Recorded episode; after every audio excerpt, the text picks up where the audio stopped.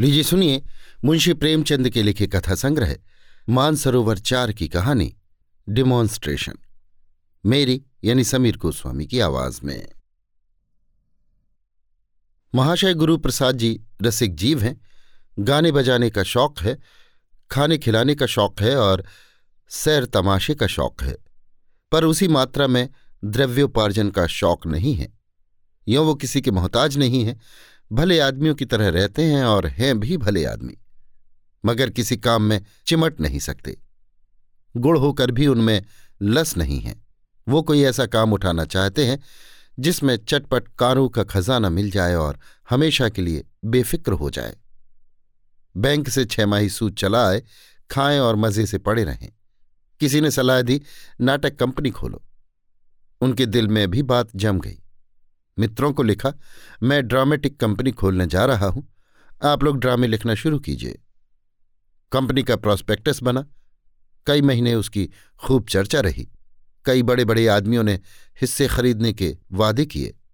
लेकिन न हिस्से बिके, न कंपनी खड़ी हुई। हाँ इसी धुन में गुरु प्रसाद जी ने एक नाटक की रचना कर डाली। और ये फ़िक्र हुई कि इसे किसी कंपनी को दिया जाए। लेकिन ये तो मालूम ही था, कंपनी वाले एक ही घाघ होते हैं। फिर हर एक कंपनी में उसका एक नाटककार भी होता है। वो कब चाहेगा कि उसकी कंपनी में किसी बाहरी आदमी का प्रवेश हो? वो इस रचना में तरह तरह के ऐब निकालेगा और कंपनी के मालिक को भड़का देगा। इसलिए प्रबंध किया गया कि मालिकों पर नाटक का कुछ ऐसा प्रभाव जमा दिया जाए कि नाटककार महोदय की कुछ दाल न गल सके। पाँच सज्जनों की एक कमेटी बनाई गई। उसमें सारा प्रोग्राम विस्तार के साथ तय किया गया और दूसरे दिन पाँचों सज्जन गुरुप्रसाद जी के साथ नाटक दिखाने चले। तांगे आ गए, हारमोनियम, तबला आदि सब उस पर रख दिए गए, क्योंकि नाटक का डिमॉन्स्ट्रेशन करना निश्चित हुआ था। सहसा विनोद बिहारी ने कहा, यार, तांगे पर जाने में तो कुछ बदरोबी होगी। मालिक सोचेगा, ये महाशय यों ही है। इस समय दस पाँच रुपए का मुँह न देखना चाहिए। मैं तो अंग्रेज़ों की विज्ञापनबाजी का कायल हूँ कि रुपए में पंद्रह आने उसमें लगाकर शेष एक आने में रोज़गार करते हैं। कहीं से दो मोटरें मंगानी चाहिए रसिकलाल बोले। लेकिन किराए की मोटरों से ये बात न पैदा होगी, जो आप चाहते हैं। किसी रईस से दो मोटरें मांगनी चाहिए, मारिस हो या नए चाल की आस्टिन। बात सच्ची थी, भेष से भीख मिलती है। विचार होने लगा कि किस रईस से याचना की जाए। अजी वो महाखूसट है। सवेरे उसका नाम ले लो तो दिन भर पानी न मिले। अच्छा सेठ जी के पास चलें तो कैसा? मुँह दो रखिए, उसकी मोटरें अफसरों के लिए रिज़र्व हैं। अपने लड़के तक को कभी बैठने नहीं देता, आपको दिए देता है। तो फिर कपूर साहब के पास चले। अभी उन्होंने नई मोटर ली है। अजी, उसका नाम न लो। कोई ना कोई बहाना करेगा, ड्राइवर नहीं है, मरम्मत में है। गुरुप्रसाद ने अधीर होकर कहा, तुम लोगों ने तो व्यर्थ का बखेड़ा कर दिया। तांगों पर चलने में क्या हरस था? विनोद बिहारी ने कहा, आप तो घास खा गए हैं। नाटक लिख देना दूसरी बात है और मामले को पटाना दूसरी बात है। रुपए पृष्ठ सुना देगा, अपना समूह लेकर रह जाओगे। अमरनाथ ने कहा, मैं तो समझता हूँ मोटर के लिए किसी राजा रईस की खुशामद करना बेकार है। तारीफ़ तो जब है कि पाँव पाँव चलें और वहाँ ऐसा रंग जमाए कि मोटर से भी ज़्यादा शान रहे। विनोद बिहारी उछल पड़े। सब लोग पाँव पाँव चले। वहाँ पहुंचकर किस तरह बातें शुरू होंगी? किस तरह तारीफों के पुल बांधे जाएँगे? किस तरह ड्रामेस्टिक साहब को खुश किया जाएगा? इस पर बहस होती जाती थी। हम लोग कंपनी के कैंप में कोई दो बजे पहुँचे। वहाँ मालिक साहब, उनके एक्टर, नाटककार सब पहले ही से हमारा इंतज़ार कर रहे थे। पान, इलायची, सिगरेट मंगा लिए गए थे। ऊपर जाते ही रसिकलाल ने मालिक से कहा, क्षमा कीजिएगा, हमें आने में देर हुई। हम मोटर से नहीं पाँव पाँव आए हैं। आज यही सलाह हुई कि प्रकृति की छटा का आनंद उठाते चले। गुरुप्रसाद जी तो प्रकृति के उपासक हैं। इनका बस होता तो आज चिमटा लिए, या तो कहीं भीख मांगते होते, या किसी पहाड़ी गाँव में वट वृक्ष के नीचे बैठे पक्षियों का चहकना सुनते होते। विनोद ने रद्दा जमाया, और आए भी तो सीधे रास्ते से नहीं जाने कहाँ कहाँ का चक्कर लगाते, खाक छानते, पैरों में जैसे सनीचर है। अमर ने और रंग जमाया। पूरे सतजुगी आदमी हैं। नौकर चाकर तो मोटरों पर सवार होते हैं और आप गली गली मारे मारे फिरते हैं। जब और रईस मीठी नींद के मज़े लेते होते हैं तो आप नदी के किनारे ऊषा का श्रृंगार देखते हैं। मस्त राम ने फरमाया कवि होना मानो, दीन दुनिया से मुक्त हो जाना है। गुलाब की पंखड़ी लेकर उसमें न जाने क्या घंटों देखा करते हैं। प्रकृति की उपासना ने ही यूरोप के बड़े बड़े कवियों को आसमान पर पहुँचा दिया है। यूरोप में होते तो आज इनके द्वार पर हाथी झूमता होता। एक दिन एक बालक को रोते देखकर आप रोने लगे। पूछता हूँ, भाई क्यों रोते हो? तो और रोते हैं। मुँह से आवाज़ नहीं निकलती। बड़ी मुश्किल से आवाज़ निकली। विनोद, जनाब, कवि का हृदय कोमल भावों का स्रोत है। मधुर संगीत का भंडार है। अनंत का आईना है। रसिक, क्या बात कही है आपने? अनंत का आईना है, वाह! कवि की सोहबत में आप भी कुछ कवि हुए जा रहे हैं। गुरुप्रसाद ने नम्रता से कहा, मैं कवि नहीं हूँ और न मुझे कवि होने का दावा है। आप लोग मुझे ज़बरदस्ती कवि बनाए देते हैं। कवि सृष्टा की वो अद्भुत रचना है जो पंचभूतों की जगह नौ रसों से बनती है। मस्तराम आपका यही एक वाक्य जिस पर सैकड़ों कविताएँ नछावर हैं। सुनिए आपने रसिकलाल जी, कवि की महिमा। याद कर लीजिए, रट डालिए। रसिकलाल, कहाँ तक याद करें भैया? ये तो सूक्तियों में बातें करते हैं, और नम्रता का ये हाल है कि अपने को कुछ समझते ही नहीं। महानता का यही लक्षण है।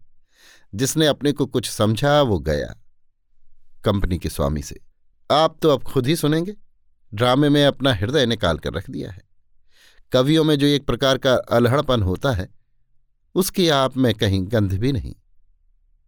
इस ड्रामे की सामग्री जमा करने के लिए आपने कुछ नहीं तो एक हज़ार बड़े बड़े पोथों का अध्ययन किया होगा। वाजिद अली शाह को स्वार्थी इतिहास लेखकों ने कितना कलंकित किया है, आप लोग जानते ही हैं। उस लेख राशि को छांटकर उसमें से सत्य के तत्व खोज निकालना आप ही का काम था। विनोद। इसीलिए हम और आप दोनों कलकत्ते गए और वहाँ कोई छह महीने मटिया बुर्ज की खाक छानते रहे। वाजिद अली शाह की हस्तलिखित एक पुस्तक की तलाश की। उसमें उन्होंने खुद अपनी जीवन चर्चा लिखी है। एक बुढ़िया की पूजा की गई, तब कहीं जाके छह महीने में किताब मिली। अमरनाथ, पुस्तक नहीं, रत्न है। मस्तराम उस वक्त तो उसकी दशा कोयले की थी। गुरुप्रसाद जी ने उस पर मोहर लगाकर अशरफी बना दिया। ड्रामा ऐसा चाहिए कि जो सुने, दिल हाथों से थाम ले। एक एक वाक दिल में चुभ जाए। अमरनाथ, संसार साहित्य के सभी नाटकों को आपने चाट डाला और नाट्य रचना पर सैकड़ों किताबें पढ़ डाली। विनोद जभी तो चीज़ की लासानी हुई है। अमरनाथ, लाहौर ड्रामेटिक क्लब का मालिक हफ़्ते भर यहाँ पड़ा रहा। पैरों पड़ा कि मुझे ये नाटक दे दीजिए। लेकिन आपने ना दिया। जब एक्टर ही अच्छे नहीं तो उनसे अपना ड्रामा खिलवाना, उसकी मिट्टी खराब करना था। इस कंपनी के एक्टर माशा अल्लाह अपना जवाब नहीं रखते। और इसके नाटककार की सारे जमाने में धूम है। आप लोगों के हाथों में पड़कर ये ड्रामा धूम मचा देगा। विनोद, एक तो लेखक साहब खुद शैतान से ज़्यादा मशहूर हैं। उस पर यहाँ के एक्टरों का नाट्य कौशल शहर लुट जाएगा। मस्तराम रोज ही तो किसी न किसी कंपनी का आदमी सिर पर सवार रहता है। मगर बाबू साहब किसी से सीधे मुँह बात नहीं करते। विनोद, बस एक ये कंपनी है, जिसके तमाशों के लिए दिल बेकरार रहता है। नहीं तो और जितने ड्रामे खेले जाते हैं, दो कौड़ी के। मैंने तमाशा देखना ही छोड़ दिया। गुरुप्रसाद, नाटक लिखना बच्चों का खेल नहीं है। खून जिगर पीना पड़ता है। मेरे ख्याल में एक नाटक लिखने के लिए पाँच साल का समय भी काफ़ी नहीं, बल्कि अच्छा ड्रामा ज़िंदगी में एक ही लिखा जा सकता है। यो कलम घिसना दूसरी बात है। बड़े बड़े धुरंधर आलोचकों का यही निर्णय है कि आदमी ज़िंदगी में एक ही नाटक लिख सकता है। रूस, फ्रांस, जर्मनी सभी देशों के ड्रामे पढ़े, पर कोई ना कोई दोष सभी में मौजूद। किसी में भाव है तो भाषा नहीं, भाषा है तो भाव नहीं। हास्य है तो गान नहीं, गान है तो हास्य नहीं। जब तक भाव, भाषा, हास्य और गान ये चारों अंग पूरे ना हों, उसे ड्रामा कहना ही ना चाहिए। मैं तो बहुत ही तुच्छ आदमी हूँ। कुछ लोगों की सोहबत में शुद्ध बुद्ध आ गया। मेरी रचना की हस्ती ही क्या? लेकिन ईश्वर ने चाहा तो ऐसे दोष आपको न मिलेंगे। विनोद, जब आप उस विषय के मर्मज्ञ है तो दोष रह ही कैसे सकते हैं? रसिकलाल दस साल तक तो आपने केवल संगीत कला का अभ्यास किया है। घर के हज़ारों रुपए उस्तादों को भेंट कर दिए। फिर भी दोष रह जाए तो दुर्भाग्य है। रिहर्सल शुरू और वाह वाह, हाय हाय का तार बंधा। कोरस सुनते ही एक्टर और प्रोपराइटर और नाटककार सभी मानो जाग पड़े। भूमिका ने उन्हें विशेष प्रभावित न किया था, पर असली चीज़ सामने आते ही आँखें खुली। समा बंध गया पहला सीन आया, आँखों के सामने वाजिद अली शाह के दरबार की तस्वीर खिंच गई। दरबारियों की हाजिर जवाबी और फड़कते हुए लतीफे, वाह वाह, क्या कहना है? क्या वाक्य रचना थी? क्या शब्द योजना थी? रसों का कितना सुरुचि से भरा हुआ समावेश था। तीसरा दृश्य हास्यमय था। हँसते हँसते लोगों की पसलियाँ दुखने लगीं। स्थूलकाय स्वामी की संयता विचलता भी आसन से डिग गई। चौथा सीन करुणाजनक था। हास्य के बाद करुणा, आंधी के बाद आने वाली शांति थी। विनोद आँखों पर हाथ रखे सिर झुकाए जैसे रो रहे थे। मस्तराम बार बार ठंडी आहें खींच रहे थे और अमरनाथ बार बार सिसकियाँ भर रहे थे। इस तरह सीन पर सीन और अंक पर अंक समाप्त होते गए। यहाँ तक कि जब रिहर्सल समाप्त हुआ तो दीपक जल उठे थे। सेठ जी अब तक सौंठ बने हुए बैठे थे। ड्रामा समाप्त हो गया, पर उनके मुखार बिंद पर, उनके मनोविचार का लेश मात्र भी आभास न था। जड़ भरत की तरह बैठे हुए थे। न मुस्कुराहट थी, न कुतूहल, न हर्ष, न कुछ। विनोद विहारी ने मामले की बात पूछी तो इस ड्रामा के बारे में श्रीमान की क्या राय है? सेठ जी ने उसी विरक्त भाव से उत्तर दिया, मैं इसके विषय में कल निवेदन करूँगा। कल यहीं भोजन भी कीजिएगा। आप लोगों के लायक भोजन तो क्या होगा? उसे केवल विदुर का साग समझकर स्वीकार कीजिए। पंच पांडव बाहर निकले तुम्हारे खुशी के सबकी बाँछें खिली जाती थी। विनोद पाँच हज़ार की थैली है। नाक नाक बद सकता हूँ। अमरनाथ, पाँच हज़ार है कि दस? ये तो नहीं कह सकता, पर रंग खूब जम गया। रसिक, मेरा अनुमान तो चार हज़ार का है। मस्तराम और मेरा विश्वास है कि दस हज़ार से कम वो कहेगा ही नहीं। मैं तो सेठ के चेहरे की तरफ़ ध्यान से देख रहा था। आज ही कह देता, पर डरता था, कहीं ये लोग अस्वीकार न कर दें। उसके होठों पर तो हँसी न थी, पर मगन हो रहा था। गुरुप्रसाद, मैंने पढ़ा भी तो जी तोड़कर। विनोद, ऐसा जान पड़ता था तुम्हारी वाणी पर सरस्वती बैठ गई है, सभी की आँखें खुल गई। रसिक, मुझे उसकी चुप्पी से जरा संदेह होता है। अमर, आपके संदेह का क्या कहना? आपको ईश्वर पर भी संदेह? मस्त राम, ड्रामाटिस्ट भी बहुत खुश हो रहा था। दस बारह हज़ार का बारह न्यारा है। भाई, आज इस खुशी में एक दावत होनी चाहिए। गुरु प्रसाद, अरे तो कुछ बोहनी बट्टा तो हो जाए। मस्तराम जी नहीं, तब तो जलसा होगा। आज दावत होगी। विनोद, भाग्य के बली हो तुम गुरु प्रसाद। रसिक, मेरी राय है जरा उस ड्रामाटिस्ट को गांठ लिया जाए। उसका मौन मुझे भयभीत कर रहा है। मस्तराम हाँ अब तो वाही हुए हैं। वो नाक रगड़ कर रह जाए, तब भी ये सौदा होकर रहेगा। सेठ जी अब बचकर निकल नहीं सकते। विनोद, हम लोगों की भूमिका भी तो जोरदार थी। अमर, उसी ने तो रंग जमा दिया। अब कोई छोटी रकम कहने का उसे साहस न होगा। रात को गुरु प्रसाद के घर मित्रों की दावत हुई। दूसरे दिन कोई छह बजे पाँचों आदमी सेठ जी के पास जा पहुँचे। संध्या का समय हवाखोरी का है। आज मोटर पर न आने के लिए बना बनाया बहाना था। सेठ जी आज बेहद खुश नज़र आते थे। कल की वो मुहर्रमी सूरत अंतर्धान हो गई थी। बात बात पर चहकते थे, हँसते थे, जैसे लखनऊ का कोई रईस हो। दावत का सामान तैयार था। मेज़ों पर भोजन चुना जाने लगा। अंगूर, संतरे, केले, सूखे मेवे, कई किस्म की मिठाइयाँ, कई तरह के मुरब्बे, शराब आदि सजा दिए गए और यारों ने खूब मज़े से दावत खाई। सेठ जी मेहमान नवाजी के पुतले बने हुए। हर एक मेहमान के पास आ आकर पूछते, कुछ और मंगवाऊं? कुछ तो और लीजिए।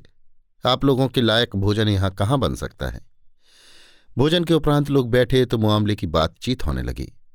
गुरुप्रसाद का हृदय आशा और भय से कांपने लगा। सेठ जी, हुजूर ने बहुत ही सुंदर नाटक लिखा है। क्या बात है। ड्रामेटिस्ट, यहाँ जनता अच्छे ड्रामों की कद्र नहीं करती, नहीं तो यह ड्रामा लाजवाब होता। सेठ जी, जनता कद्र नहीं करती ना करे। हमें जनता की बिल्कुल परवाह नहीं है। रत्ती बराबर परवाह नहीं है। मैं इसकी तैयारी में पचास हज़ार केवल बाबू साहब की खातिर से खर्च कर दूँगा।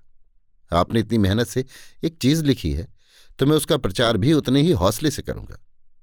हमारे साहित्य के लिए क्या ये कुछ कम सौभाग्य की बात है कि आप जैसे महान पुरुष इस क्षेत्र में आ गए हैं? ये कीर्ति हुजूर को अमर बना देगी। ड्रामेटिस्ट, मैंने तो ऐसा ड्रामा आज तक नहीं देखा। लिखता मैं भी हूँ और लोग भी लिखते हैं, लेकिन आपकी उड़ान को कोई क्या पहुंचेगा? कहीं कहीं तो आपने शेक्सपियर को भी मात कर दिया है। सेठ जी तो जनाब, जो चीज़ दिल की उमंग से लिखी जाती है, वो ऐसी ही अद्वितीय होती है। शेक्सपियर ने जो कुछ लिखा, रुपए के लोभ से लिखा। हमारे दूसरे नाटककार भी धन ही के लिए लिखते हैं। उनमें वो बात कहाँ पैदा हो सकती है? गोसाई जी की रामायण क्यों अमर है? इसीलिए कि वो भक्ति और प्रेम से प्रेरित होकर लिखी गई है। सादी की गुलिस्ता और बोस्ता होमर की रचनाएँ। इसीलिए स्थायी है कि उन कवियों ने दिल की उमंग से लिखा। जो उमंग से लिखता है, वो एक एक शब्द एक एक वाक्य एक एक उक्ति पर महीनों खर्च कर देता है। धनेच्छु को तो एक काम जल्दी से समाप्त करके दूसरा काम शुरू करने की फ़िक्र होती है। ड्रामेटिस्ट, आप बिल्कुल सत्य कह रहे हैं। हमारे साहित्य की अवनति केवल इसलिए हो रही है कि हम सब धन के लिए या नाम के लिए लिखते हैं। सेठ जी सोचिए, आपने दस साल केवल संगीतालय के लिए खर्च कर दिए। लाखों रुपए कलावंतों और गायकों को दे डाले होंगे। कहाँ कहाँ से और कितने परिश्रम और खोज से इस नाटक की सामग्री एकत्र की। ना जाने कितने राजों महाराजों को सुनाया। इस परिश्रम और लगन का पुरस्कार कौन दे सकता है? ड्रामेटिस्ट, मुमकिन ही नहीं। ऐसी रचनाओं की पुरस्कार की कल्पना करना ही उनका अनादर करना है। इनका पुरस्कार यदि कुछ है तो अपनी आत्मा का संतोष है। और वो संतोष आपके एक एक शब्द से प्रकट होता है। सेठ जी, आपने बिल्कुल सत्य कहा कि ऐसी रचनाओं का पुरस्कार अपनी आत्मा का संतोष है। यश तो बहुधा ऐसी रचनाओं को मिल जाता है जो साहित्य के कलंक है। आपसे ड्रामा ले लीजिए और आज ही पार्ट भी तकसीम कर दीजिए। तीन महीने के अंदर इसे खेल डालना होगा। मेज पर ड्रामे की हस्तलिपि पड़ी हुई थी। ड्रामेटिस्ट ने उसे उठा लिया। गुरुप्रसाद ने दीन नेत्रों से विनोद की ओर देखा। विनोद ने अमर की ओर, अमर ने रसिक की ओर, पर शब्द किसी के मुँह से न निकला। सेठ जी ने मानो सभी के मुँह सी दिए हों। ड्रामेटिस्ट साहब किताब लेकर चल दिए। सेठ जी ने मुस्कुराकर कहा, हुजूर को थोड़ी सी तकलीफ़ और करनी होगी। ड्रामा का रिहर्सल शुरू हो जाएगा तो आपको थोड़े दिनों कंपनी के साथ रहने का कष्ट उठाना पड़ेगा। हमारे एक्टर अधिकांश गुजराती हैं। वो हिंदी भाषा के शब्दों का शुद्ध उच्चारण नहीं कर सकते। कहीं कहीं शब्दों पर अनावश्यक ज़ोर देते हैं। आपकी निगरानी से ये सारी बुराइयाँ दूर हो जाएँगी। एक्टरों ने यदि पार्ट अच्छा न किया तो आपके सारे परिश्रम पर पानी पड़ जाएगा।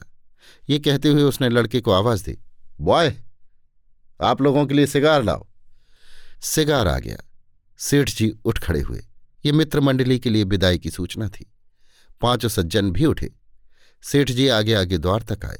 फिर सबसे हाथ मिलाते हुए कहा, आज इस गरीब कंपनी का तमाशा देख लीजिए।